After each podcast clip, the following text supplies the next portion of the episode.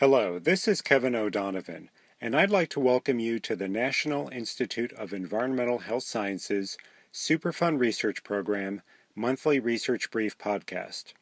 This month, we're discussing the use of field data and numerical modeling to assess vapor intrusion risk. The research brief, number 257, was released on May 4, 2016, and was written by SRP contractor Sarah Mishamandani in conjunction with SRP supported researcher Kelly Pennell. A recent Superfund Research Program study reveals that measurements of chemical concentrations in groundwater may not be a good indicator of whether the chemicals are seeping into buildings and contaminating indoor air. The findings provide insight into how an approach incorporating multiple lines of evidence, including soil gas measurements and a 3D model, can be used to better evaluate exposure risks from vapor intrusion into homes and buildings. Vapor intrusion involves the movement of contaminants from beneath a home or a business up into the air inside the building. The vapor source is typically contaminated groundwater and often contains concentrations of chlorinated solvents, such as tetrachloroethylene and trichloroethylene.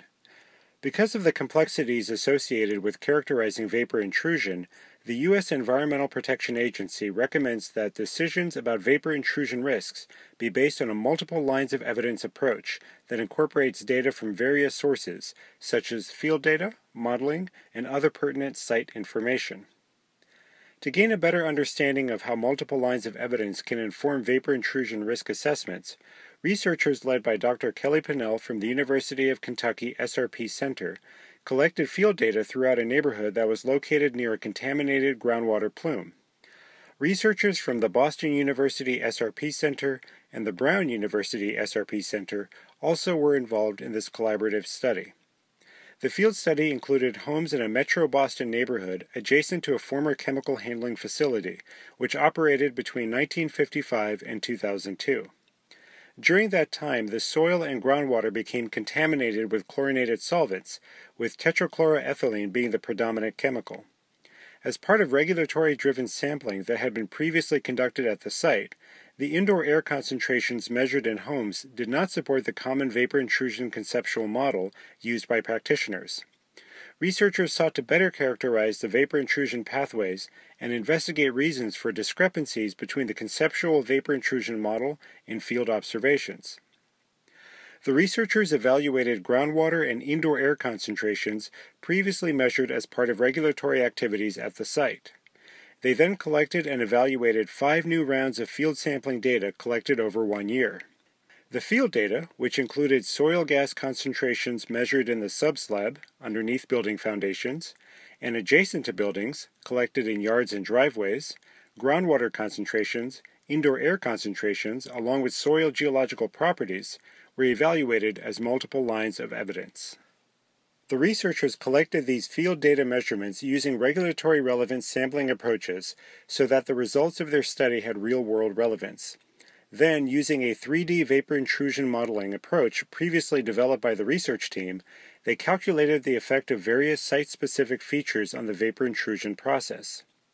The 3D model provides information about the soil gas concentrations throughout the subsurface, making it useful for interpreting data collected during vapor intrusion investigations. The results of this study highlight the value of using physical models in combination with field data as part of the multiple lines of evidence approach to improve decisions made at vapor intrusion sites. When using the multiple lines of evidence approach, the researchers found that the soil gas concentrations at the vapor intrusion sites were much lower than expected compared to the classic conceptual model. Field data results showed a steep gradient in soil gas concentrations near the groundwater surface. However, as the depth decreased, soil gas concentration gradients also decreased.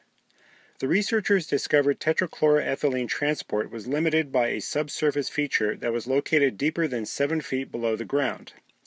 While the collected data could not describe the exact nature of this feature that limited tetrachloroethylene transport, the model did provide evidence that it was significantly altering soil gas concentration profiles, and they hypothesized that soil moisture played an important role. Vapor intrusion can occur in large communities where hundreds of homes are affected. This study shows that relying only on groundwater concentrations to assess vapor intrusion exposure is not appropriate. It also provides novel insights about comparisons between data collected using common field sampling techniques and well established vapor intrusion models. It also shows how incorporating physical models with soil gas concentration data can inform classic conceptual models and improve risk management decisions.